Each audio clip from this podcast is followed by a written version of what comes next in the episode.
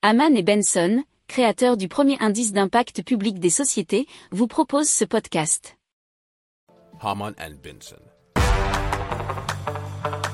Le journal des stratèges.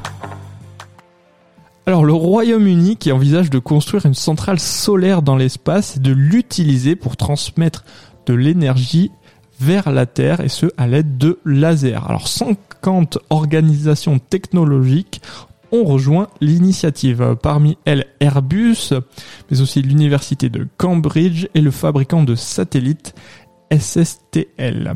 Alors l'initiative explore un concept modulaire qui est appelé Cassiopeia pour Constant Aperture Solid State Integrated Orbital Phased Array. Alors pour recevoir l'énergie de l'espace, le système disposera d'une antenne géante sur Terre.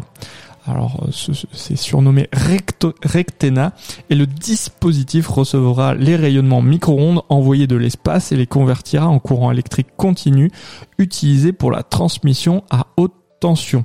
Alors dans l'espace, le satellite collectera l'énergie solaire à l'aide de, grands miroirs légers et d'optiques de concentration sur des cellules photovoltaïques.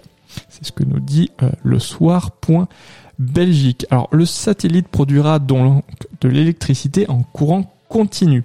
Il sera ensuite converti en micro-ondes à l'aide d'un amplificateur de puissance à radiofréquence à semi-conducteur. Enfin, ces radiofréquences seront transmises sous forme de faisceaux de micro-ondes vers la Terre.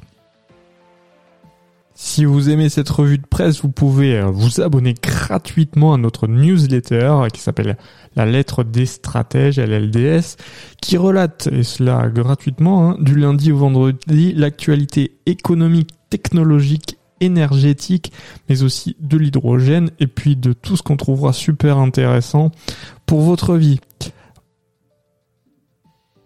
Pour approfondir ces sujets, abonnez-vous à la newsletter de Haman et Benson et écoutez nos autres podcasts que vous retrouverez dans les notes de l'émission ou sur notre site internet.